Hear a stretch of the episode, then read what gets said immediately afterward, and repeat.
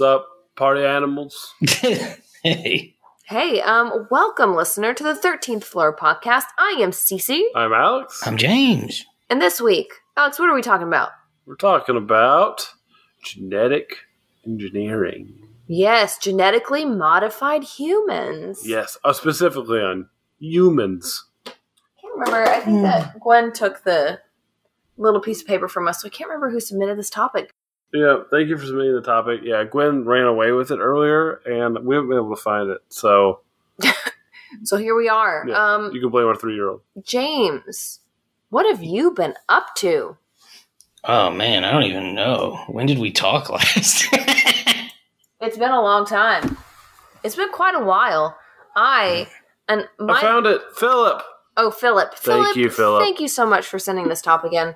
I have been working so much lately, and I've been having like back to back to back meetings and presentations with customers, Mm. and my voice is starting to go. So if I start to get a little bit raspy or I start to sound like a prepubescent boy during the middle of this Mhm. episode, please forgive me. Oh, But you know- Cece. Yeah, well, you know what I heard?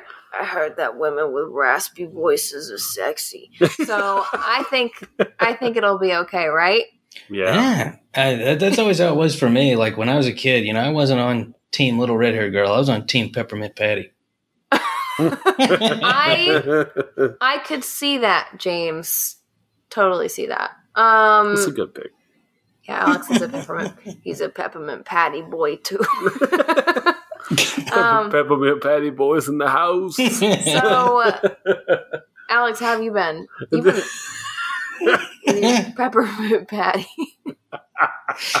oh man, Uh, doing good. Doing good over here in my, my neck of the woods. You know, staying busy. Very, very busy. But I'm glad to be here. I just want to say that I'm really proud of myself, James. Do you want to know why? why? Because my watermelon plant is producing a fruit. Hey, awesome. Yeah. So I'm proud of myself, you guys. You can just call me Farmer Cece because I am growing a watermelon. but She uh, was so proud, James. I got messages at work about how excited she was. yeah, I texted him and said I'm so happy. I think I could cry right now because the watermelon plant, like, it kept having flowers, but they were all like not fruit producing. Fun fact: watermelon. Usually, the first flowers tend to be male because they are. Uh, they actually have male flowers and female flowers, unlike a lot of plants. So that was the deal, probably. Yeah, well, that's the Wow. thing. It's it's gone through three rounds of flowers, and I was like, for sure, the second one's gonna have a female flower on here, and it didn't. And then they all died, and I was like, my stupid freaking watermelon plants are done. And then I went out yesterday, and I'm like, I'm just gonna look at the flowers again. There's not gonna be anything here because why would there? I'm not lucky. And then, sure enough, there's a little tiny little circle on the base of the flower. I said, oh Mm. my Ah, good deal. Okay, enough about watermelons, you guys. By the way, you know when to pick a watermelon. One more thing: when the bottom turns yellow, just remember that. It'll also give up the melon pretty easy. And if you if you if you like knock on it lightly, it's supposed to sound hollow.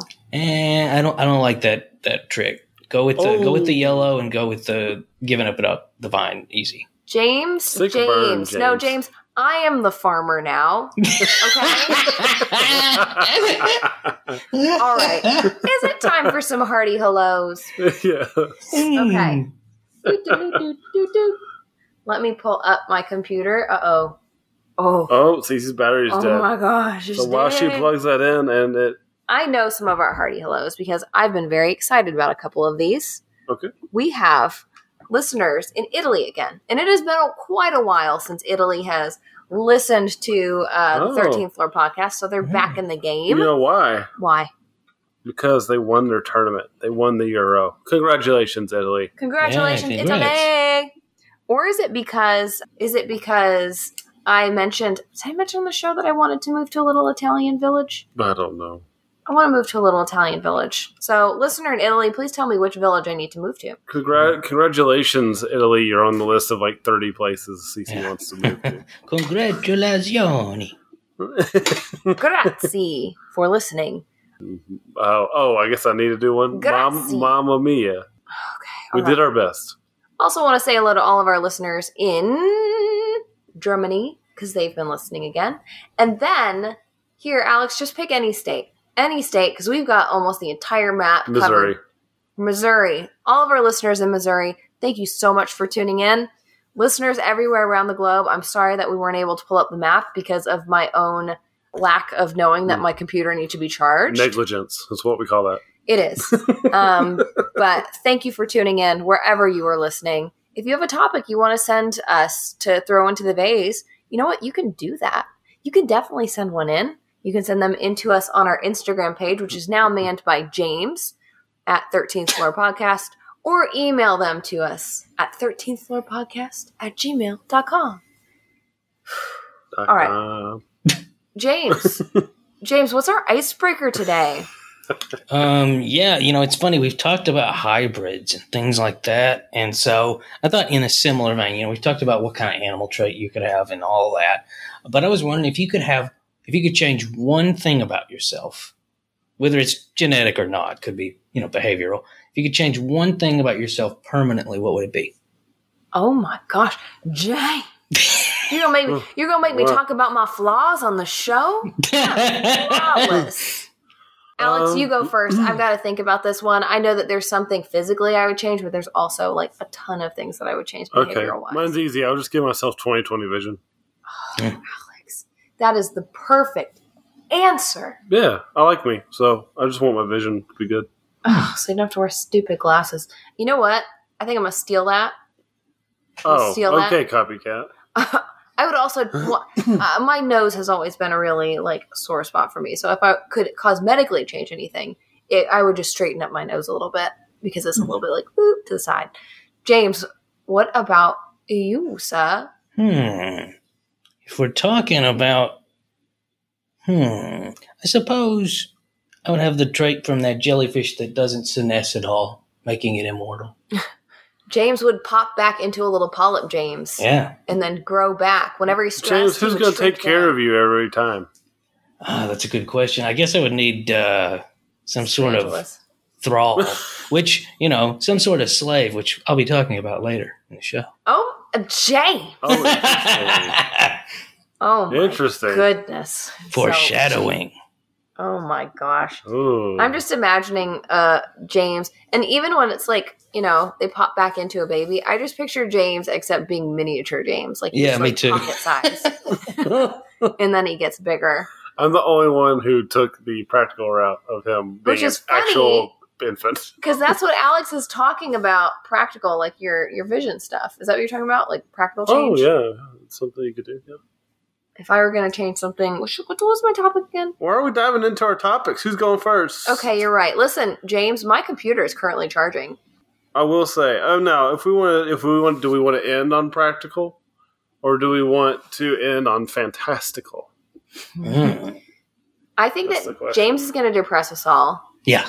Which is a good, yeah. Mine ends kind of also on a depressing note. So well, mine Practical's kind of- depressing. is practical. Mine's not depressing, but it's uh, you know, we're not getting superpowers. I'm just gonna go ahead and tell everybody. Mm. well, you know what? I think I want James to start out today. Okay. Sounds good. Alex is Alex is giving me the finger right now, James. oh, man. All right, tell us Uh. about what you're talking about. I am talking about dystopian component of genetic engineering because you know when we think of genetic engineering i think a lot of times we think of making plants that are more nutritious that's a common one golden rice uh, we've even touched up on that before we think about preventing human diseases and things of that nature gene therapy but one thing that we don't really talk a lot about is the prospect of genetic engineering going awry and even within fiction, usually when genetic engineering goes awry, it's because of some unforeseen consequence of, of the mutation itself. And next thing you know, you got monster people, you know, just flipping cars over. But what I'm worried about is actually genetic engineering being used to cause harm to people deliberately. I'm less worried about unforeseen side effects and more worried about, well, let's start with a history of the, uh, the human race. Okay, so long time ago, there were people and they lived in tribes, and sometimes they would see other tribes and they'd say, hey, that tribe isn't our tribe. Let's kill them and take their resources. And then some, at some point, somebody had the idea. I mean, we're talking prehistory of saying, you know what? Instead of killing all of them, what if like some of them were our property? Fast forward, similar things happened as nations built. They're of a different nation. Fast forward, they're of a different social strata, and this is this is their lot in life. Fast forward, they're of a different ethnicity. And now we've reached a point where there are more human slaves than there have been at any other period in history. I know I've said that before, but it is frowned upon. Your average person, at least in the West, isn't going to brag about how many slaves they have, or or uh, mention at a Zoom meeting that their their career is, you know, the slave trade is human trafficking. But what if, and here's here's the issue with slavery currently. Currently, the reason why slavery has such a I mean, their PR is not doing well. People just really don't like the idea of owning people. And that's the key word there. People don't like the idea of owning people. And so then we end up in sort of this ship of Theseus scenario where it's, you know, you guys know the ship of Theseus because we've talked about that before. You know, how many parts on a boat do you have to replace until it stops being the same boat? Well, how many animal traits could you insert in a human genome before you no longer have a legal person? Hmm. Before you cease to be a person. And as such, you have the same rights afforded to you as an animal, or maybe not even those rights because you are an artificial being after all.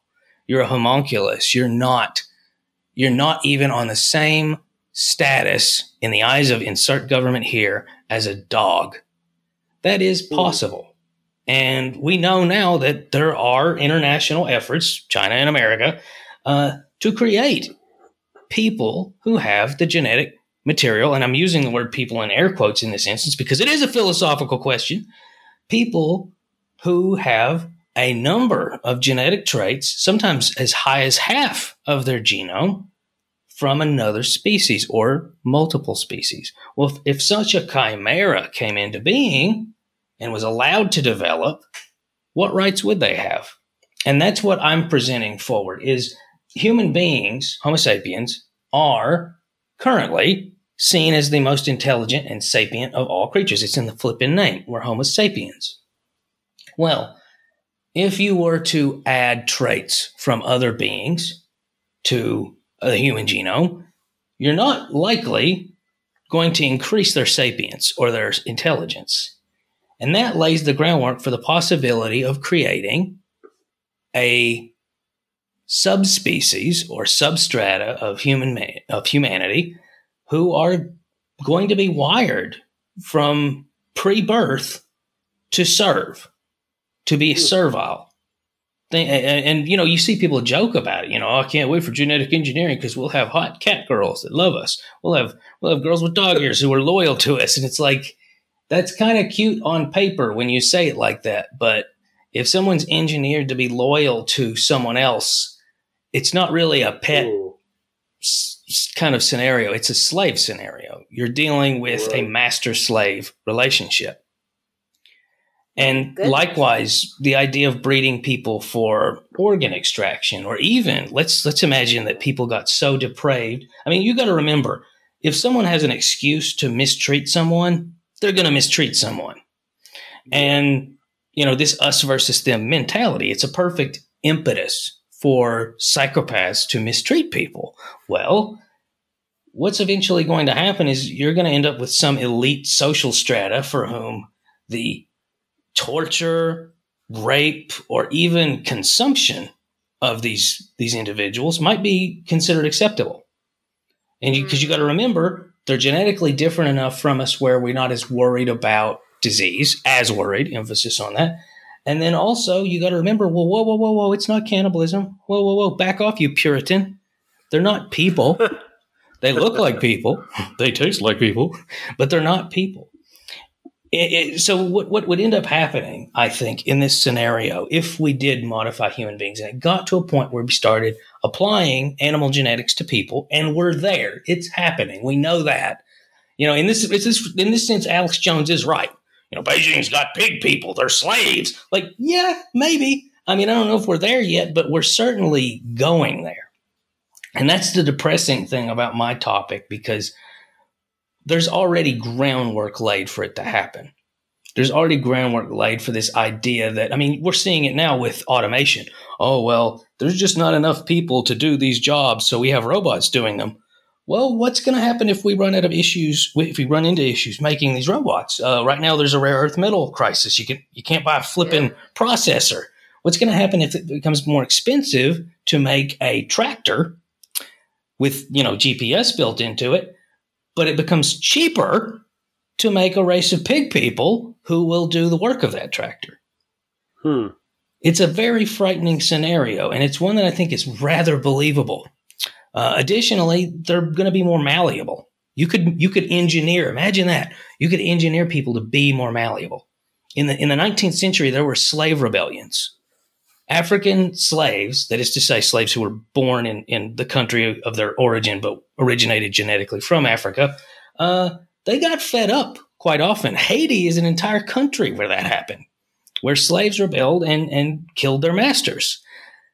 What if you could engineer people who are very low test and very placid and don't fight back and kind of have an instinctive desire to be loyal to the person who controls them? And Oof. you know, you could do that. Hell, you could even engineer people who have uh, a tendency to produce tumors and die, agonizing deaths. But you could inject them with that medicine, and they don't have the right to buy that medicine for themselves because they're property and they're not seen as fully human. You could do that too. You could engineer a slave race who is wholly dependent on you for their own happiness, wholly dependent Oof. on you for their own health. And would any would any people who were put in that position from birth would they have any agency, any desire to rebel against you? No, almost certainly not. You know, we are what our what our genetics are, coupled with our experiences. And if you made someone on a genetic level to be malleable and servile, well, at that point, does it cease to be unethical to enslave them? Now, in my opinion, it's incredibly unethical to even start down this road. But we have Yeah. started down this road. And it is something that I would urge every one of our listeners to keep their ears peeled about because ear- ears peeled, eyes Ears peeled, peeled. unless you've been modified to have the uh, the Microsoft Ears brand peeled. ear eyes TM. um, um, yeah, keep your eyes peeled for for any kind of signs of that because I do think it is coming. And to reiterate, there are more slaves right now than there ever have been in history, and somehow that often gets sort of swept under the the, the however that expression goes. But Yeah. a lot of people who are very averse to that and who are very awkward when we talk about that, they, they they clam up and they think, "Oh, that's awful," but you know, I mean, what can we do about it? A lot of those people, if they had the opportunity to own somebody who was, you know, they could justify it by saying they're not people. I think a lot of people would jump at that. It would. It, I think if they came out with a brand of of Mm. cat girl or whatever, I mean, that's just a hypothetical. Um, I think the lines would be just as long as when they launch a new iPhone. Hmm. I don't like that at all, James. Like, Me neither. I knew that your topic would make me feel uncomfortable, Yeah, but I didn't expect it to make me feel that uncomfortable. yeah. Everybody should be squirming right now. Yeah, I'm like Uh, a fire and brimstone preacher. That's James today. Uh, is it? I guess it's my turn. It is. Sure. Okay, and I have been assigned the topic of genetic modification with a more utopian view, Mm. which is going to end similar like to James's with just a little bit of like depression. But anyways, what's a utopia? One might ask. Because there might be people out there who don't really know, but according to Googs, a utopia is a quote imagined place or state of things in which everything is perfect. And whenever I think of utopia, the first thing that comes to my brain is like that's never possible because like nothing can ever be 100% perfect, you know what I mean? Sure. But for some reason it made me think about chocolate chip cookies, James. How do you like your chocolate chip cookies? I like a variety. I like it if they're crispy. I like it if they're chewy. I like it if they're soft. It don't matter to me. It doesn't matter to James. James is not picky. Alex, how do you like yours? I like it to be just a little bit of crispy, but mostly soft on top. Okay, so I like them mostly soft. So, like, my idea of a perfect cookie is different from yours. Mhm. So, I when see. it comes to Utopia, like, what I find perfect might very well differ from what you find perfect. Right. My heaven is your hell. Exactly. And I think that's why this topic was so challenging for me because, like, it's it's kind of philosophical when you think about utopias. Hmm. They're not really that feasible, but but the topic at hand is you know genetically modified humans in order to achieve quote desirable and or near perfect qualities within a human Hmm. so when it comes to editing the human genome in order to build people that are quote unquote perfect there are a couple of applications where it's like something like crispr could be used and might might be found to be handy i'm not going to talk about crispr too much i think that alex is alex is going to talk about it more but i did find a medium blog by somebody named Ali Haider, and it's spelled A L I H A I D E R, and he's only 16 years old, you guys. But he wrote a very fascinating post just about um, how CRISPR could be used to improve humans uh, to be perfect. And I recommend you go check it out. He seems like a very, very, very smart teenager. But Hmm. one of the things that he actually listed in his article is that one of the things that comes to mind when it comes to genetically engineering humans to be better and perfect is getting rid of disease. Mhm. Goodbye, cancer. Adios, horrible maladies. Like, you're gone. And if you could genetically modify a human's DNA, you could build out humans that are more resistant to illnesses and various things. For cancer, if you just edit a gene to prevent cancer from spreading, that would be nice. Um, or you could remove or replace pieces of DNA that cause certain types of genetic diseases, which sounds pretty rad. But the problem is that we have such little experience doing so, and DNA is so complex that if you change one piece of DNA, it could have unintended consequences, right? Hmm. Mhm. Yes. Yeah. Yeah, the whole one gene, one trait thing, it kind of goes out the window when you apply epigenetics to the whole formula. Well, you know what else we could make if we use genetic modifications to create a utopia? Designer babies. Yeah. And I, this is something I remember hearing about when I was in middle school. People saying they're going to have designer babies by the time we're old enough to have kids. This is what I'm going to have, and I'm just like, whatever. But they, um, they, it just makes me think about scientists poking little embryos with needles and making changes to their genetic makeup so they grow into these beautiful, healthy human beings.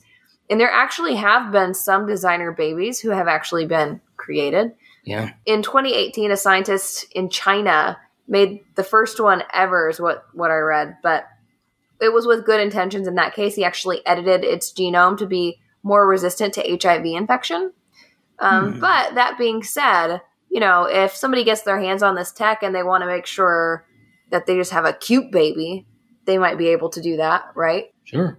at this specific point in time, at least as far as I know, we're aware of, and there could be scientists that are clicking away in little labs with their little, however CRISPR works. But at this point, I don't think that we know enough about what parts of DNA control, you know, the shape of your nose or whatever the thing may be. So I don't know if that's possible at the specific time, but who knows? But do you know what all of the information reminded me of while I was doing What? doing my research for this, it took me back to that fateful dinner where the three of us enjoyed a nice little meal of enchiladas at El Rancho Tapatio, uh, which is where the first time in our friendship we all realized that we were fascinated by conspiracy theories and just Hmm. odd paranormal things. Do you guys remember that? I do. Yeah. And do you remember the story that you told me that day, James? Hmm. He doesn't remember, Alex, but I do because it, it affected me. But you told Alex and I a story about the magical mouse utopia experiment Oh, right. carried out way back in the 1960s. And I had never heard of the story before James told it to us that day. So, dear listener, if you've never heard about this experiment before, just sit back in your chair, grab a, a fresh beverage, and regale on the story. But I'm going to toss to James and have him tell us right now. Just kidding. Just kidding. I was about to say, I was like, oh, snap.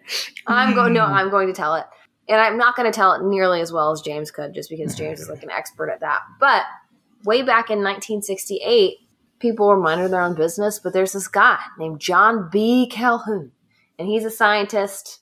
He studies behavior and specifically overpopulation.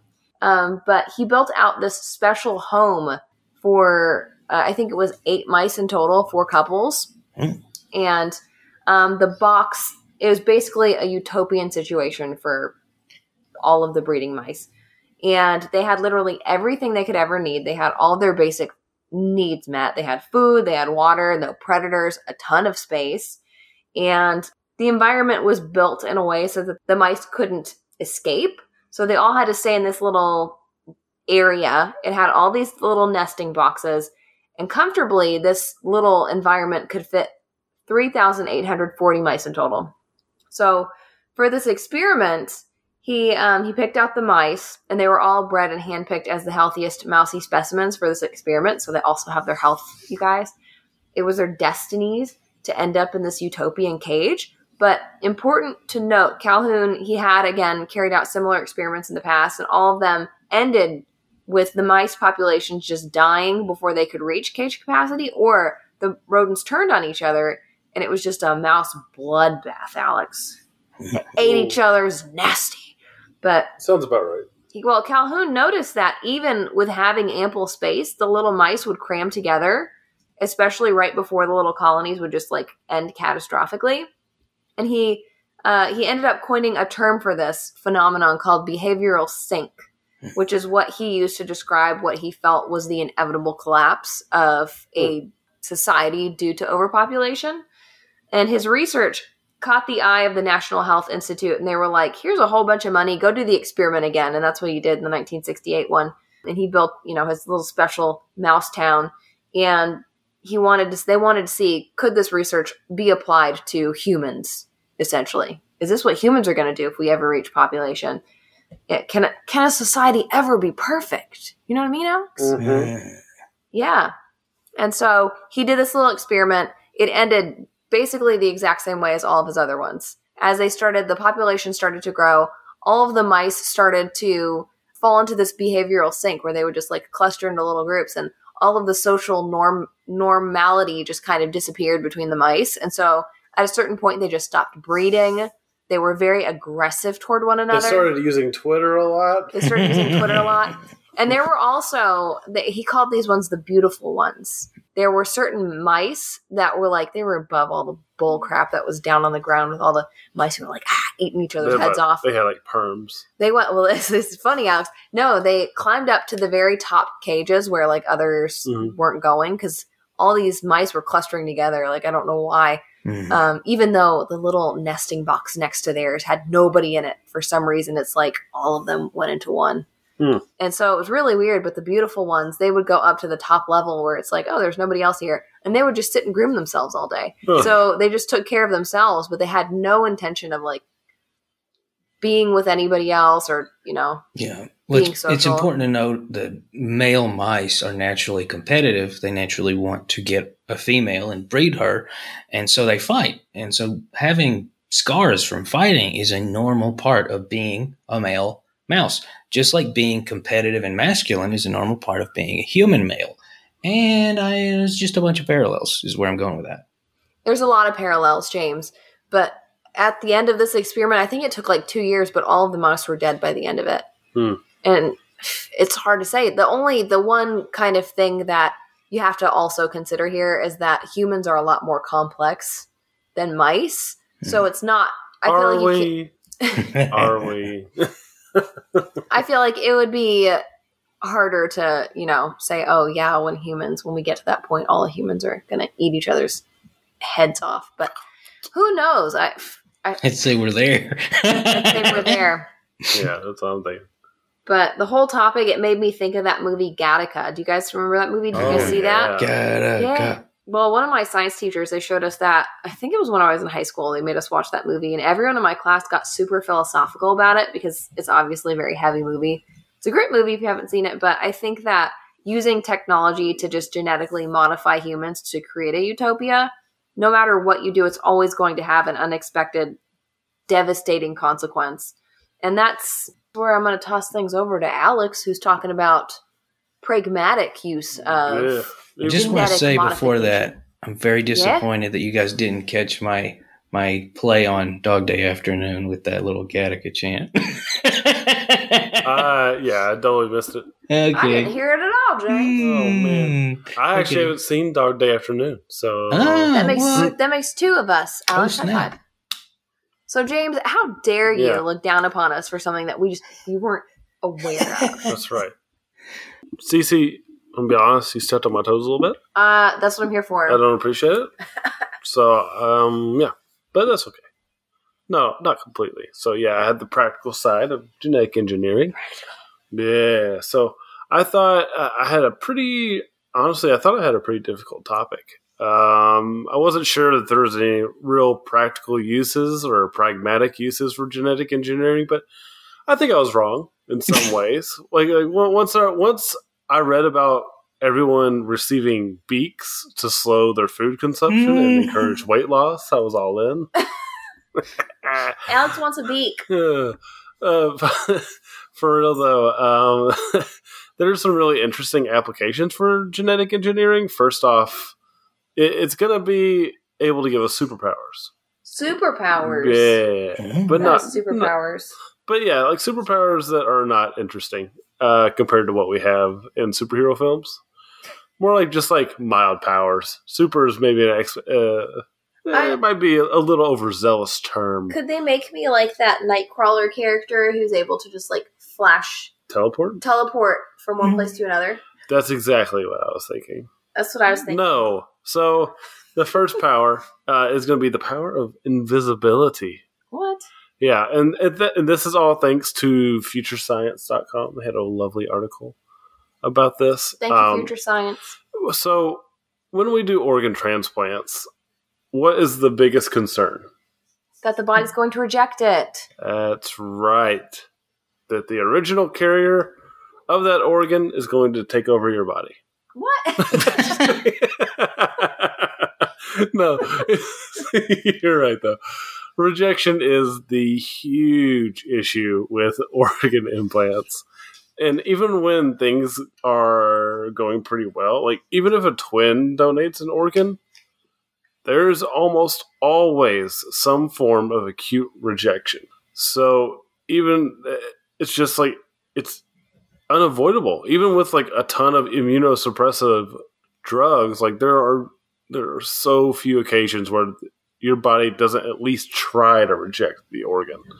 Hmm. And our, our immune systems are just so hostile that they actually reject stem cells that are made from our own cells. Hmm? Man. And that's how hostile our immune systems are. And the cool thing is, is like with CRISPR, we could actually like skip past all of this. We would go be able to go a lot really far beyond what we would think would be possible currently. Like gene editing would allow them to edit the genetic code of like some of these organs so that well they could su- successfully implant them into the body without any without a fear of rejection like stem cells they're actually currently able to implant stem cells from one mouse into another mouse because of this and even from human to humanized mice they can move these cells between them What's humanized What's up? mice? they're mice that have been humanized i don't know how else to describe it.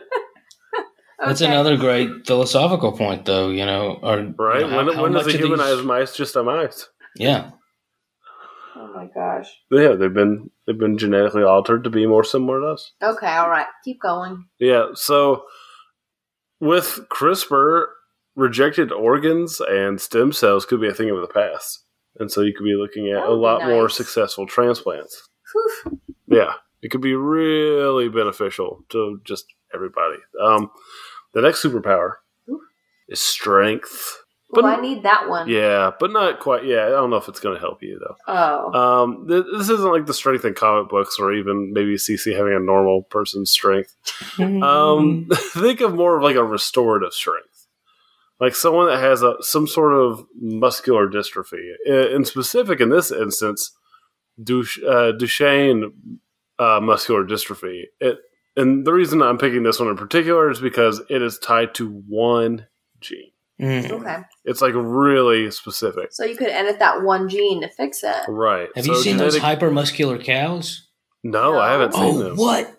Gonna Google that. Um, that's one gene too. So if you inserted that in a human, you'd basically turn like your average Joe into like a full blown bodybuilder, just on a genetic level.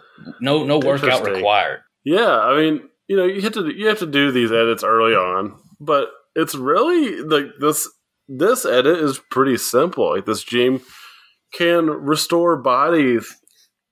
It can like allow them to restore the dystrophin that their bodies are now are not producing, which is, you know, that when when you have when you have muscular dystrophy, you are not producing dystrophin. Therefore, your muscles are just dying.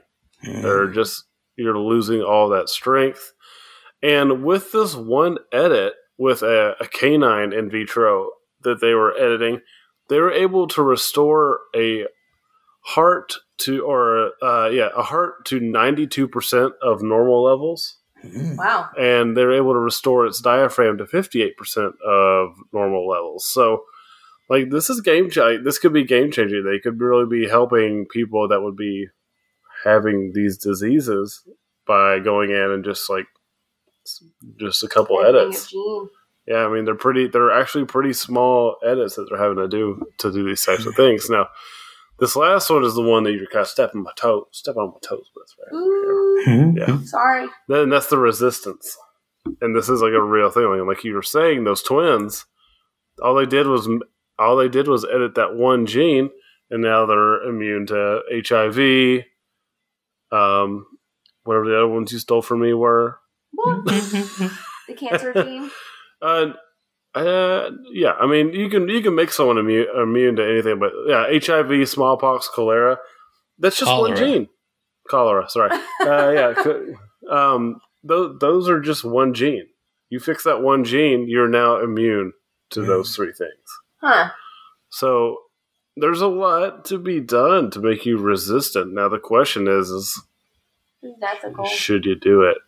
Because you know we don't know what these are going to do. Like just some edits to the CCR5 gene will enha- will enhance someone's learning and memory capabilities. Hmm. So you can make someone smarter. You can make animals smarter. Like this is how Planet of the Apes starts. Is editing the CCR5 gene and th- them just getting smart. And you can you can edit the intelligence. Like and like James was saying, you can do it to the negative effect as well. James, James, how do they figure out which strand of DNA controls which specific thing? Oh, it was a it was a really interesting story. Uh, the human genome when it got cracked, uh, there were actually two people working on it. A private company which had some scientists, but not all scientists, and then you had scientists. And it, it's a great example of thinking outside the box because the scientists were going by it one by one by one by one, and the company in question they were literally just like blasting DNA into uh, I think it was uh like some sort of gelatin and seeing which ones were more dense and which ones weren't. So they were taking a much more sloppy approach, but allowed but it allowed them to decode the human genome faster. So it's just a fun example where you know, gosh, I love I love how like free market stuff always finds an answer. you know, it's it's it's very similar when you think about it. Like corporate entities are a lot like organisms, and it's like that. You know, life uh, uh, uh, uh, finds uh, a way. Like it was the same thing. Like they had a task to fulfill, and somebody found a way. So it's very cool. That's very cool. Yeah. Wow. But otherwise, like you said, Cece, it's inevitably leading to someone trying to give someone superpowers. I think that it's a powerful tool that can be used nicely, but also very easily mis- Yeah. Yeah. misused. There's a real question. Like, I'm okay with like editing organs that are just like being like just doing that so that transplants go well. But then it's like any steps further than that, I'm like, do we need to? Like, if we can cure somebody of something, then that's awesome. Like with stem cells, Mm. But there, it's the steps past that where we're editing babies. I'm like, oh no. I say we edit this. them, edit the hell out of them. Um, I want I want a dog-sized jumping spider, and I want a dog-sized British white cow. Checkmate. British white. Cow. What about what about a cow-sized human? That'd be kind of fun too. Uh, hey, there we go.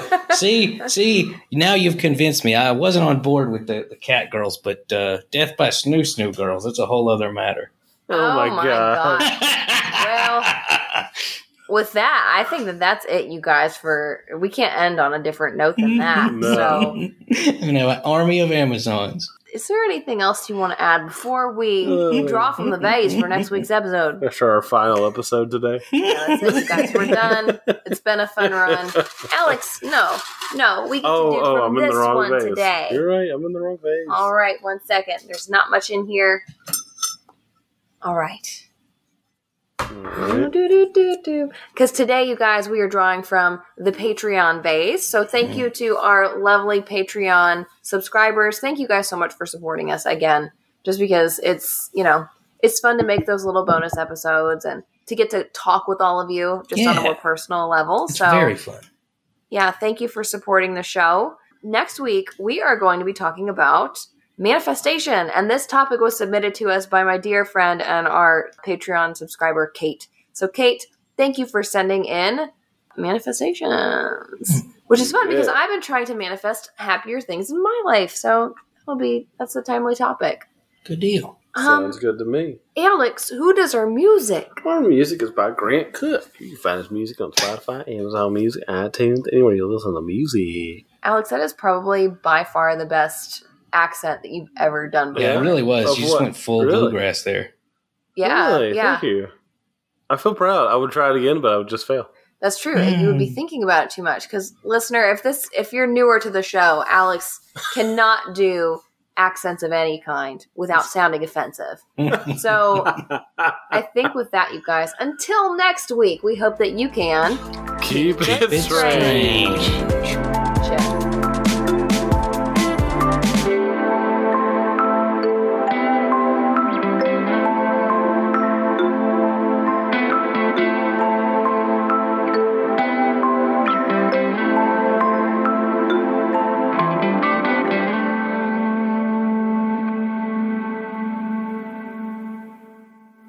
Peppermint Patty Boys in the house.